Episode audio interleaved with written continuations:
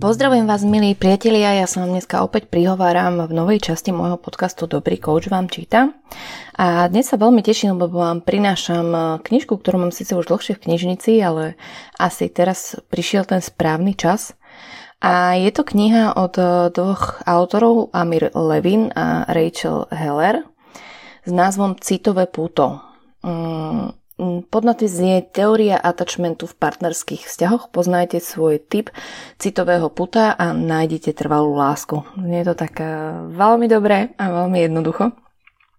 A priznám sa, že v podstate v dobe svojho štúdia, keď som sa všetkým týmto veciam vlastne venovala, keď sme prechádzali celú tú teóriu, tak ako keby nebolo možno si presne zapamätať, respektíve aj keď som sa to nejakým spôsobom snažila nabifliť a nejak porozumieť, tak stále mi to bolo veľmi vzdialené.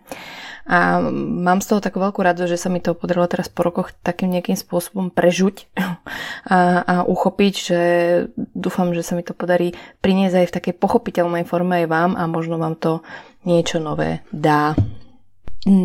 V podstate dnes už vieme po dlhoročných, myslím, že viac ako 20-ročných výskumoch týkajúce sa práve tejto väzby, alebo teda tej teórie attachmentu, vieme teda, že túžba pripútať sa k partnerovi je veľmi prirodzená ľudská potreba, ktorú viac menej zdieľame všetci.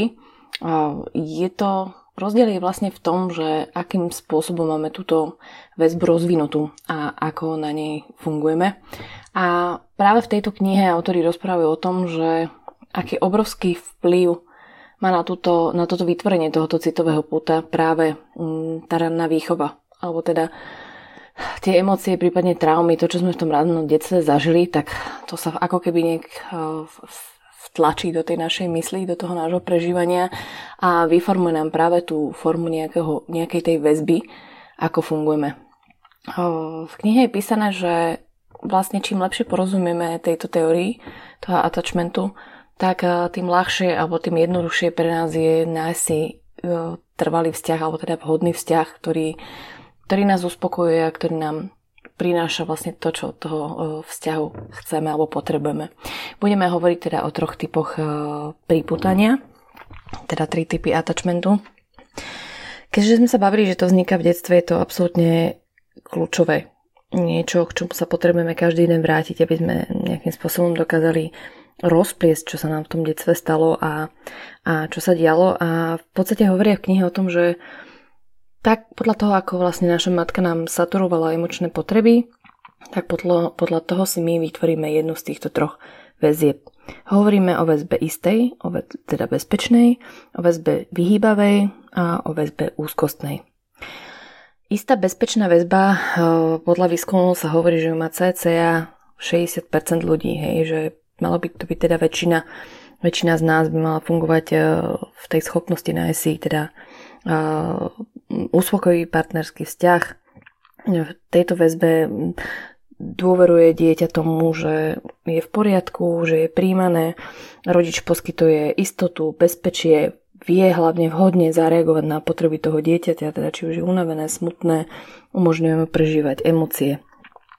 Vo vyhýbavej väzbe, ktorú má zhruba 15 až 20% ľudí, môžeme hovoriť o tom, že dieťa síce môže pôsobiť samostatne, ako keby malo málo požiadoviek, má proste tú skúsenosť, že rodič napríklad reaguje na neho dobre, keď veľa nevyžaduje, keď je takéto tiché, dobré dieťa.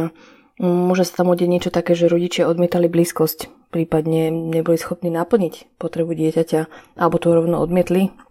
A títo ľudia v dospelosti si držia akoby odstup. No a potom máme ešte úzkostnú väzbu, tam je tiež približne 15 až 20% ľudí a toto sú detičky, ktorým rodičia nie sú vždy k dispozícii, hej? Takže deti sa ako keby nemohli spoľahnúť na to, že ich potreby budú naplnené. Častokrát sú to frustrované detičky, snažia sa upútať pozornosť a keď sú aj nejaké malé nezhody alebo malé konflikty, čokoľvek, čo nie je OK, tak ich to veľmi, veľmi trápi. No a posledný typ väzby, ktorý sa budem venovať menej, lebo najčastejšie sú teda tieto tri, je to typ dezorganizovaný, je to zhruba 5 až 10% a v tomto prípade rodič nebol zdrojom bezpečia, hej. Rodič bol skôr nebezpečný a dieťa riešilo situáciu, ktorá sa nedala vyriešiť. Hej? Nebolo možné nájsť od toho rodiča nejakú ochranu. Rodič bol v podstate nebezpečný, alebo teda zdrojom nejakého strachu. Tieto deti, častokrát sú to nejakým spôsobom buď teda týrané deti, alebo veľmi, veľmi zanedbávané. V dospelosti majú zlý pocit zo seba a vnímajú svet ako nebezpečný a ohrozujúci a je pre nich veľmi zložité teda nejakú väzbu vytvoriť. A jedna veľmi dôležitá informácia, ktorá ma v tej knihe veľmi zaujala, je, že toto sa nedá obísť. Hej? Proste kvalita citového puta, ktoré sme si vytvorili v detstve, proste vždy ovplyvňuje partnerský život dospelosti. To je niečo, čo jednoducho nemôžeme poprieť a nedá sa tomu vyhnúť. To znamená, že ak máme teda také problematické vzťahy, alebo teda deje sa nám niečo, čomu opakovane prichádzame na koreň, že je tam nejaký podobný vzorec, bude to súvisieť s niečím, čo sa nám teda v tom detstve udialo. Ja už sa smejem, že asi som už aj niekedy otravná v tých podcastoch, že stále sa vracam k tomu teda, čo sa nám stalo v tom detstve a veľmi často mám aj v praxi také skúsenosti, že keď sa na to detstvo pýtam, tak niekedy tí klienti prevracajú oči a teda nechcú sa o tom rozprávať. Alebo spustia taký veľmi silný obranný mechanizmus, že teda však rodičia sú super, hrozne sa snažili a teda toto určite nie je zdroj, ani s tým nemôže súvisieť a niekedy je hrozne ťažké sa cez tie obrany prekopať a proste poukázať na to, že niektoré tie veci proste neboli OK, čo sa v tej rodine diali. A ja veľmi nerada tam prichádzam ako nejaký taký ten sudca alebo niekto, kto teraz ide sa dotýka tej posvetnej rodiny, ale bez toho ako keby reálnejšieho náhľadu, ako to máme a čo sa nám vlastne v tom detstve udialo, sa nevieme posunúť ďalej. A poviem vám, že nie je to úplne jednoduché vysvetliť, že kvôli čomu sa niekedy možno potrebujeme aj na tých rodičov nahnevať alebo nejakým spôsobom vypustiť ten ventil, že to nebolo také ideálne a koľkokrát to bolo hrozne nespravodlivé. A proste cez tie obranné mechanizmy toho popierania, potlačenia alebo respektíve tej idealizácie, že moja rodina je dokonalá a všetko je v poriadku a toto teda určite takto nie je, tak ako keby nebolo možné sa cez to prebiť alebo sa dostať ďalej. Takže vopred sa všetkým ospravedlňujem, ja ako sa hovoril Freud, všetko hodíme na mamu, že tam to všetko začína, je to také samozrejme prehnané, ale je to detstvo kľúčové a je dôležité sa nad tým zamýšľať. Pri attachmentu ide predovšetkým o to, že rozdeľujeme ľudí, alebo teda respektíve pozrieme sa na ľudí z tej stránky, nakoľko vlastne vyhľadávajú blízkosť a ako na túto blízkosť reagujú. Ľudia, ktorí majú teda tú istú väzbu, dobre sa cítia v blízkom vzťahu, sú milujúci, cítia sa milovaní, je to pre nich v poriadku. Ľudia, ktorí sa nachádzajú v tej úzkostnej väzbe, to sú ľudia, ktorí túžia po oveľa väčšej blízkosti, možno, že ako by bol štandard tej istej väzbe. Častokrát je tam strach, že tá láska nie je dostatočná, málo sú milovaní a čo je akože takých z môjho pohľadu prekliatie, že vlastne skoro stále riešia vzťah, stále sú proste v tom, že preženiem to, hej, ozval sa, napísal, nenapísal, je ticho, nie je ticho, čo sa deje, hej, je to také veľmi, veľmi vyčerpávajúce ten vzťah stále riešiť. No a potom je to vyhýbavá väzba, tam ľudia vnímajú práve, že opačne, hej, blízky vzťah ako ohrozenie, to znamená, niekto im vyslovene dýcha na krk. Pre nich je absolútna priorita držať si toho partnera od seba naďaleko. S touto teóriou prišiel Bowlby. Ako prvý vlastne prišiel s tým, že je tu nejaký attachment a vlastne s myšlienkou, že nás evolúcia ako keby učí a motivuje k tomu, aby sme mali niekoľko veľmi blízkych osôb, ktoré sú dôležitejšie ako tie ostatné. Takže vlastne tá potreba tej blízkosti patrí k nám, našemu druhu, k človeku, aký sme. A si zoberte, že často toto spomínam, to je také moje obľúbené prúpovidka s tou dobou ľadovou, že proste keď ste boli nejaká tlupa tam a nejaká grupa, stále ste mali nejakú väčšiu šancu prežiť sa, obrániť, zohriať, podeliť sa o jedlo, než keď ste boli ten vlk samotár. Takže Tá potreba tej blízkosti je extrémne hlboko zakorenená, veľmi často to rozprávam. To nie je také, že ja som teraz nejaký závislák a nedokážem byť sám. Samota je dôležitá, takisto veľa o tom hovorím. Naučiť sa byť sám a spokojne sám so sebou, ale ide to vlastne proti prirodzenosti.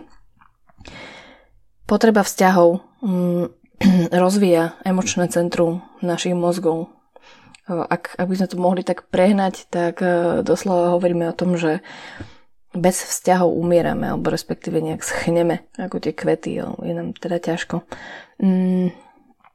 Kto počúvate moje podcasty, tak viete, že častokrát sa vracam teda nielen k tomuto Bowlbymu, čo je taký nejaký základ tej teórie vzťahov a toho fungovania medzi matkou a dieťaťom.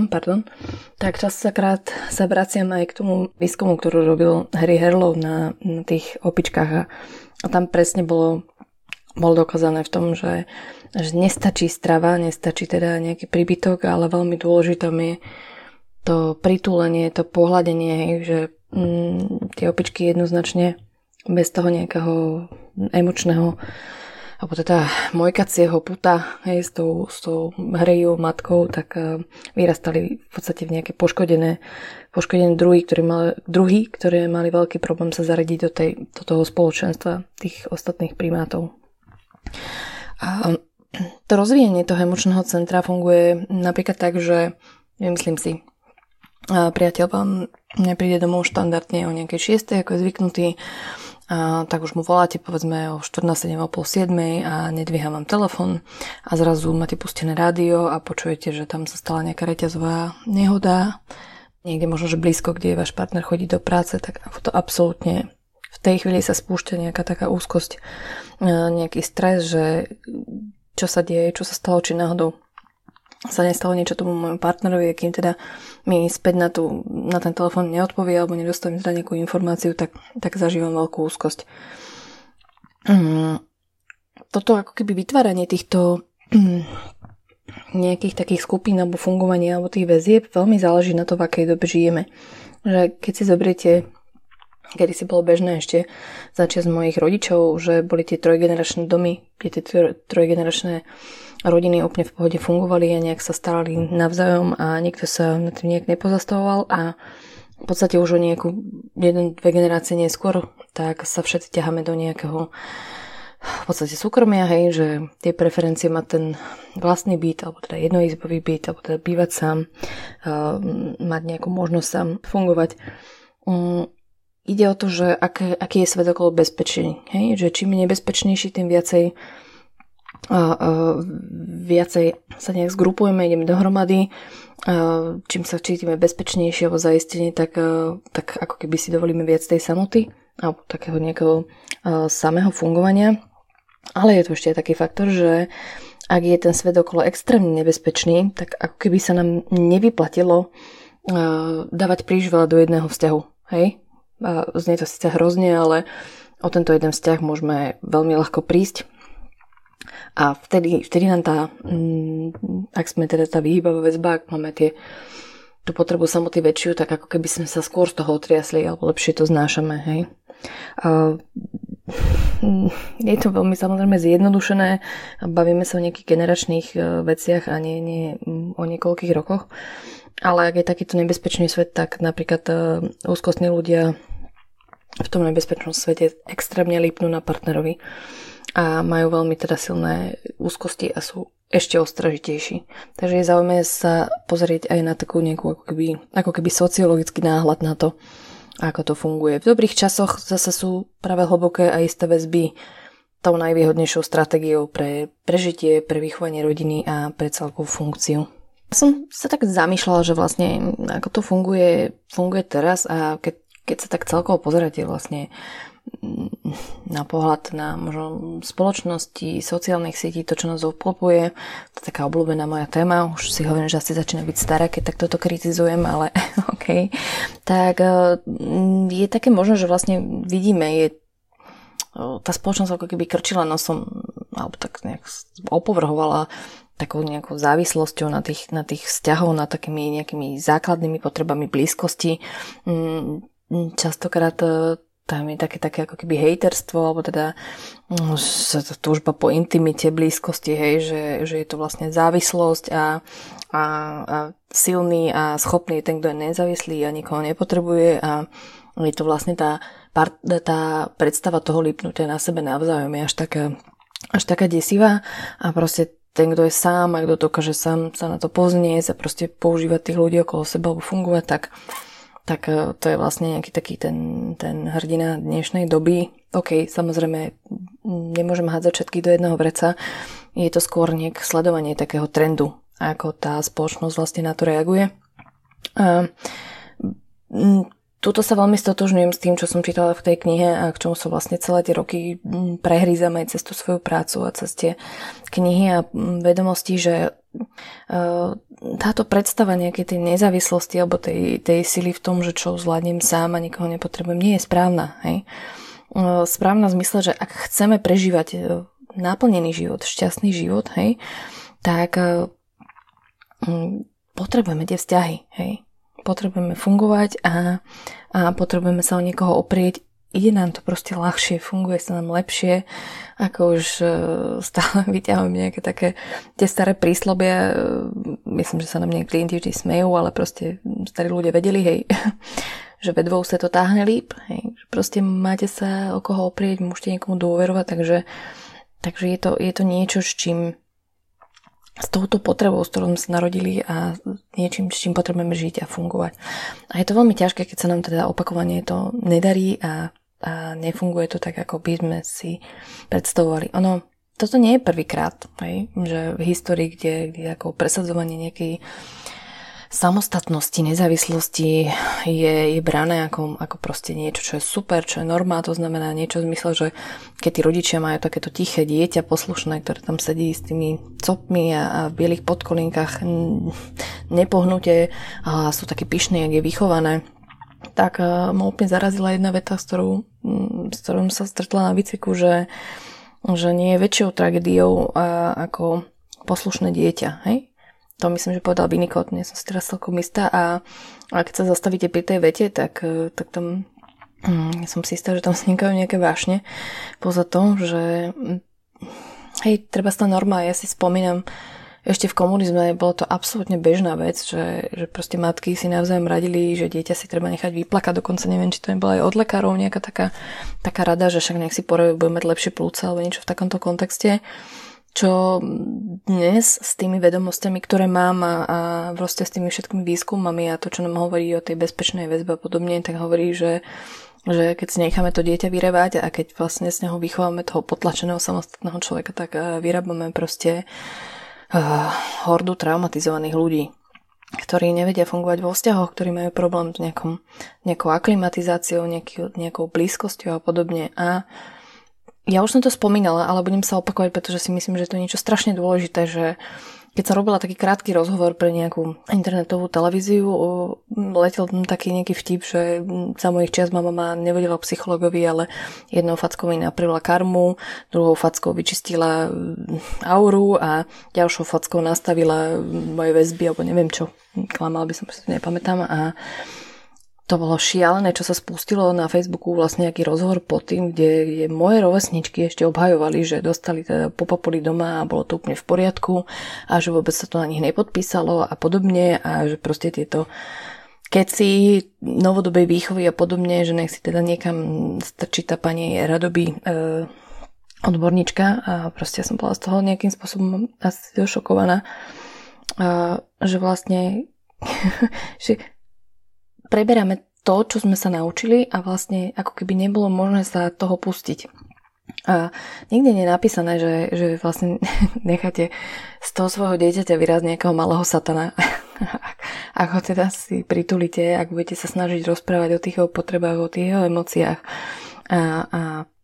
a proste bude vyvádzať, lebo proste deti občas vyvádzajú a je to skôr také zamyslenie sa, že prečo stráva tú pozornosť, prečo to dieťa tak veľmi potrebuje, by som bola pri ňom niečomu chýba, niečo tam nie je v poriadku a je samozrejme jednoduchšie proste ho veľmi tvrdo usadiť alebo veľmi tvrdo toho nechať vyplakať, neviem, takže toto sú také veci, kde ešte trochu bojujem, ale zase na druhej strane je veľa veľa osvietených, alebo teda matiek, alebo teda rodičov, ktorí sa o toto zaujímajú.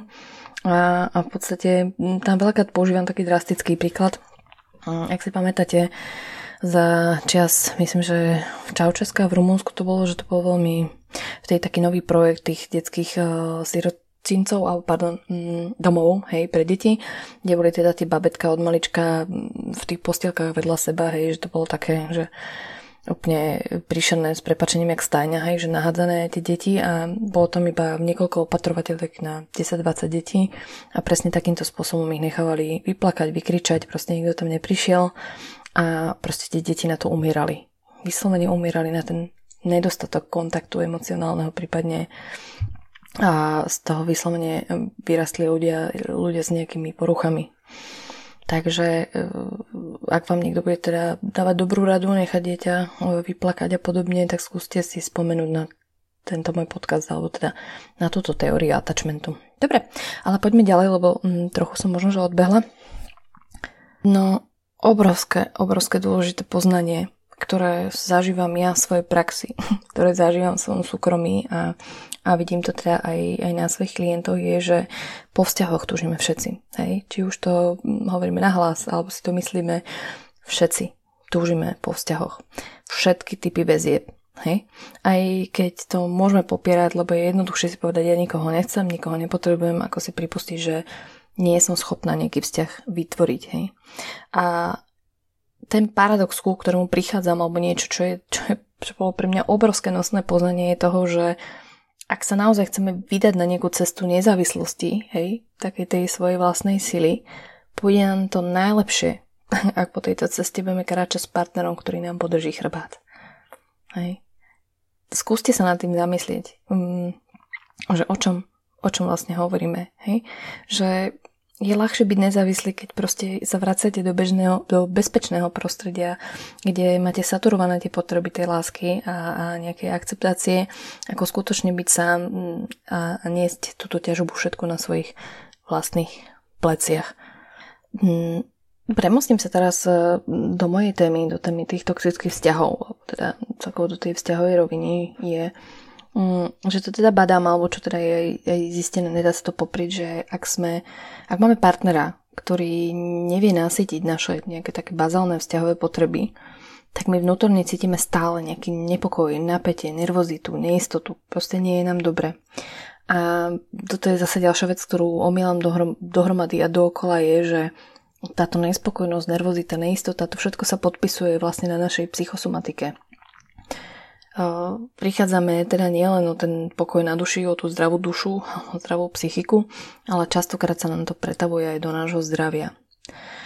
A rôzne typy týchto väzieb môžu mať aj muži aj ženy, hej, že toto by som absolútne genderovo nejak neriešila, že vyhýbaví muži a nejaké také úzkostné ženy, aj keď môže to byť častý prípad, môže to byť rôzne naprieč, rôznym spôsobom, hej.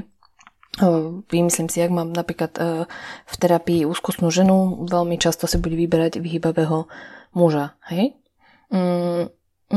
Ja veľakrát badám o tých svojich klientiek a možno som tak videla aj u seba, preto mi je to také blízke, že tá úzkostná väzba ako keby sa opierala alebo tak obdivovala tú nezávislosť toho výbavého človeka, hej, ako aký je on nad vecou a nerieši stále vzťahy a podobne.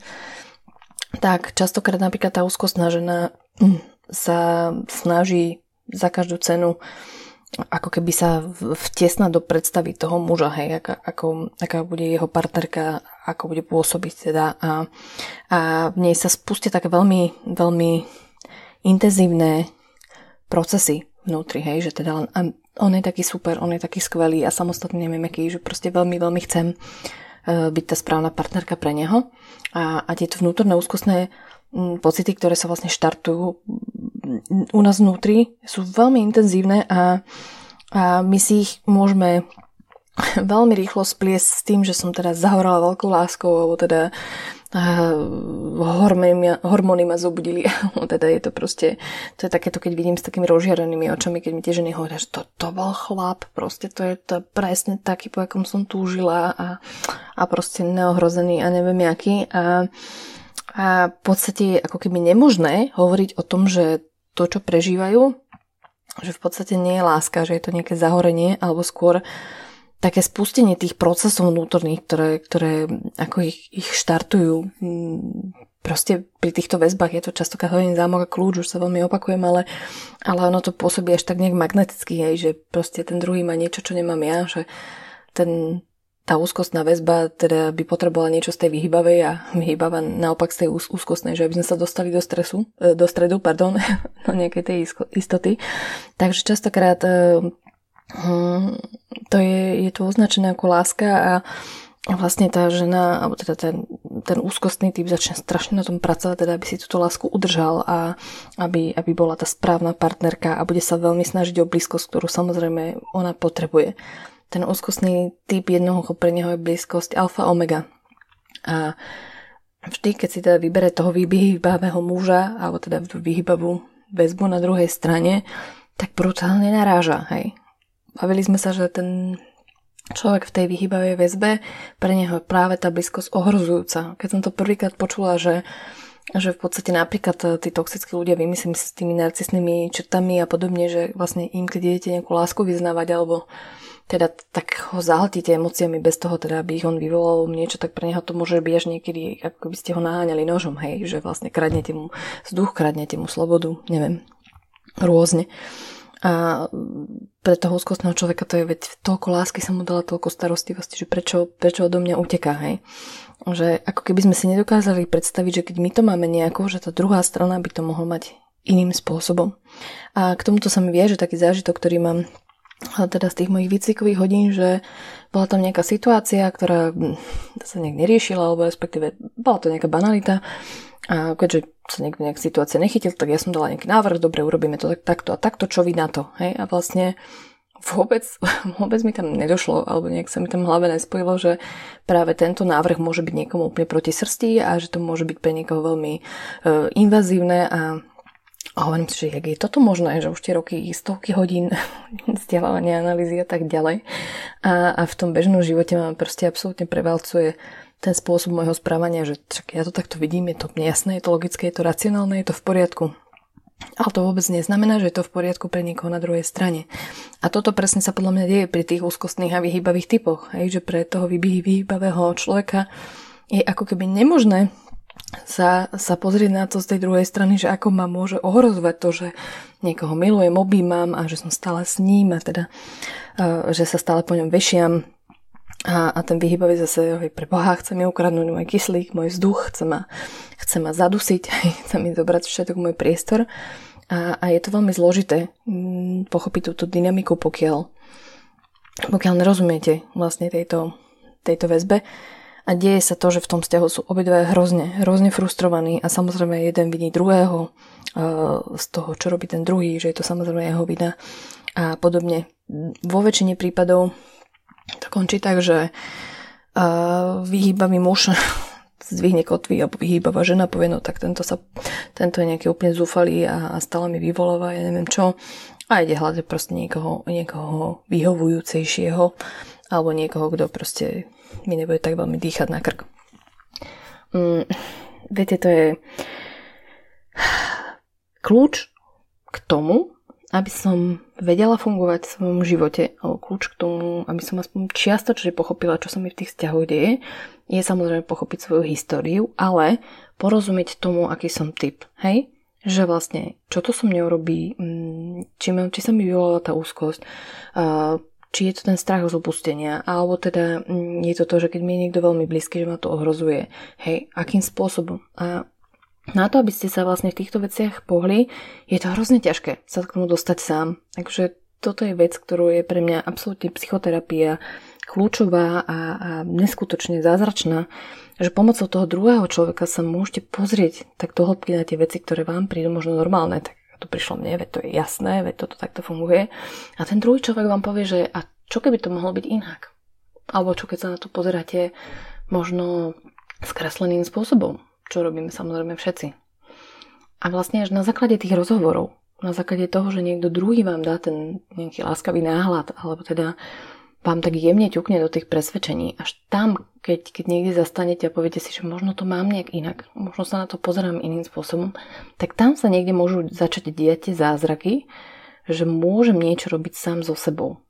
Môžem sa zmeniť, alebo si môžem začať vyberať iných partnerov, alebo môžem začať budovať iné typy vzťahov.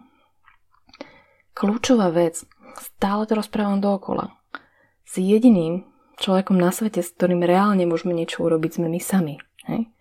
A je to vždy o tom, že prípadám si ako verkli, keď niekto sa a ako ho mám motivovať, ako ho mám prinútiť, aby na sebe pracoval, alebo ako ju mám zmeniť a podobne. Koniec, akože zastavte absolútne, toto je nonsens veta a budem rada, keď to neostane len v takej rovine nejakého citátu druhého, nezmeníš, zmen seba, ale naozaj takého hlbokého zamyslenia, že tým, že sa zmeníte vy, tým, že pochopíte, ako fungujete, tým, že porozumiete tým svojim vzorcom, aj vďaka možno nejakej psychoterapii alebo teda nejakého náhľadu niekoho druhého, tam môžete robiť zmeny sám so sebou. A tým, že sa začnete vy nejak inak správať, tak môžete začať prenášať tie zmeny aj do reálneho života. Môžete robiť iné rozhodnutia.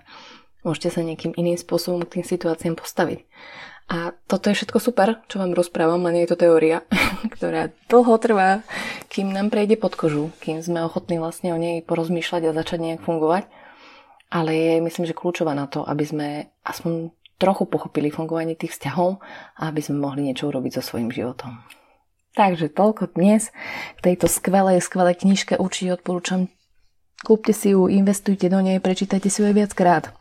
Dávam veľmi veľa odpovedí na to, ako to vlastne funguje v tých vzťahoch. Sú tam skvelé dotazníky, kde vlastne si viete zistiť, aký ste typ vzťahu, teda aký ste typ tej väzby. Čo sa mi strašne páčilo, že sú tam ako dotazníky, kde môžete teda zistiť toho svojho nastavajúcu adeptku na vzťah, kde si viete už pozrieť také nejaké upozornenia, že pozor, toto je vyhýbavý človek. Taká krásna maličkosť tam bola, že napríklad sú ľudia, ktorí napríklad chodia meter pred partnerom alebo za partnerom, hej, že už to je napríklad jeden z znakov, že ten človek má nejaké také spôsoby vyhýbavého správania v tom vzťahu a podobne. A akože keď sa tomu budete trošku venovať, som si istá, že vám to dá veľmi, veľmi zaujímavý náhľad. Takže toľko dneska tejto knižke, srdečne odporúčam Citové puto, Amir Levine, Rachel Heller. A ja vám veľmi pekne ďakujem za vašu pozornosť, za vašu priazeň, za každé zdieľanie, lebo si myslím, že čím viac informácií máme o tom, ako fungujeme, tým lepšie sa nám môže žiť. A ja sa budem veľmi tešiť na nejaký najbližší podcast, kedy sa uvidíme. Tak vám prajem krásny deň. Bronislava Švrcková, váš dobrý kouč.